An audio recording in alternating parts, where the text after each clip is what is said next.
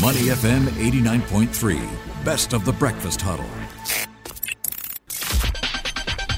The week ahead with CNBC on Money FM 89.3. That time of the week where we uh, take a look at what's worth paying attention to and helping us out, as always, our friends from CNBC this morning.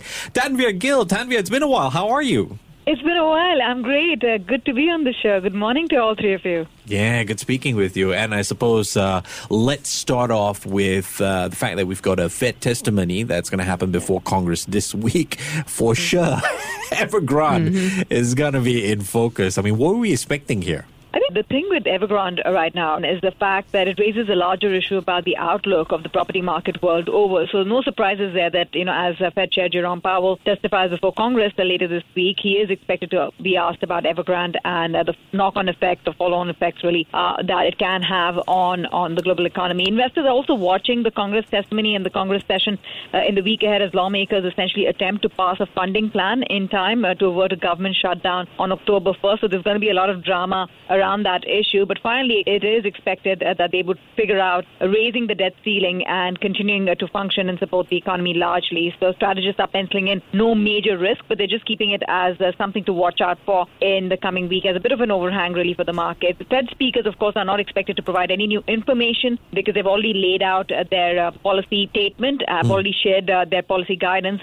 but what is expected is the the indication they give on the timeline for tapering because they've said it's going to happen soon. So that 120 billion dollars bond purchases, how are they're going to phase it out, the pace of tapering as well as when it starts is going to be important. Also, you have to remember that the Fed, uh, in its newly released forecast on interest rates, uh, essentially revealed that nine out of 18 Fed officials expect rate increases or perhaps uh, the first interest rate hike next year itself. So that's something that I think the market would be closely eyeing.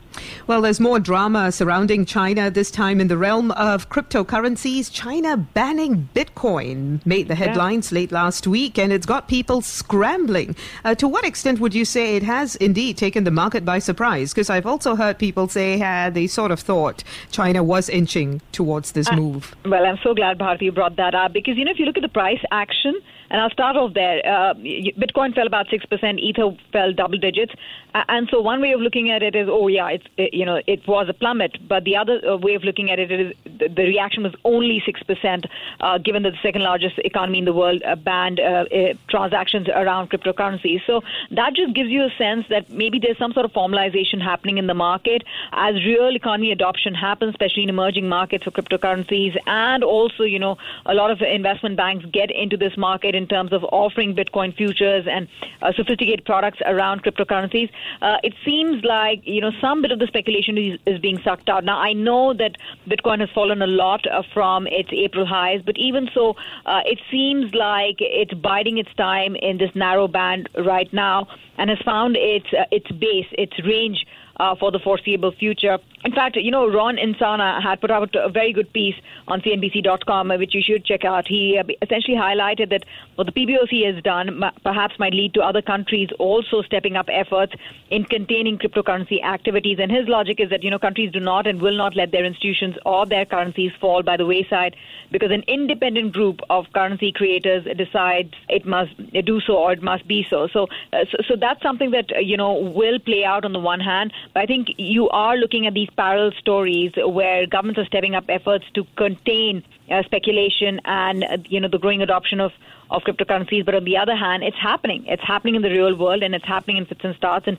uh, many believe uh, that you know a, a, few years down the line, this uh, this this ecosystem will have uh, a, a role to play in the broader financial setup in the world. Hey, Tanvir, normally September is historically a poor month for markets, and one reason is that it dries up in terms of earnings news.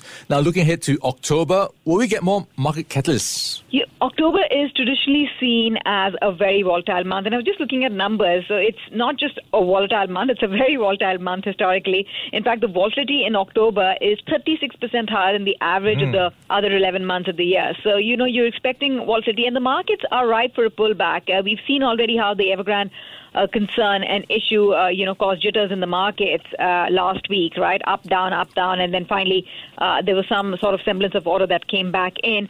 Uh, so it is a seismic month in that sense, and uh, you can expect either you know, the issue around tapering or the issue around Evergrande, the market could latch on to any issue uh, to really see some bit of uh, uh, sell off and then come back. So expect it to be a volatile month. Some analysts are saying, in fact, uh, that what the Fed has achieved thus far is a taper without a tantrum. So that may not be a market moving event, but you never know how the markets take. Also, remember, you're getting into the thick of earnings season, and with all those worries around the Delta variant, how that may impede growth, how that may slow down growth in the U.S., all of that may filter into the earnings commentary. And if it does, uh, then that'll be, uh, you know, something of a risk that the markets uh, need to contend with. And uh, of course, everybody's also watching out for what's happening with the 10 year benchmark, a treasury yield, right? At 1.45, it indicates that things are inching up. Uh, the yield curve is steepening once again, and that's obviously not good news for technology stocks that have really been uh, the bellwether and really uh, been the leaders of this rally. So, technology, growth stocks, if the yield curve continues to go higher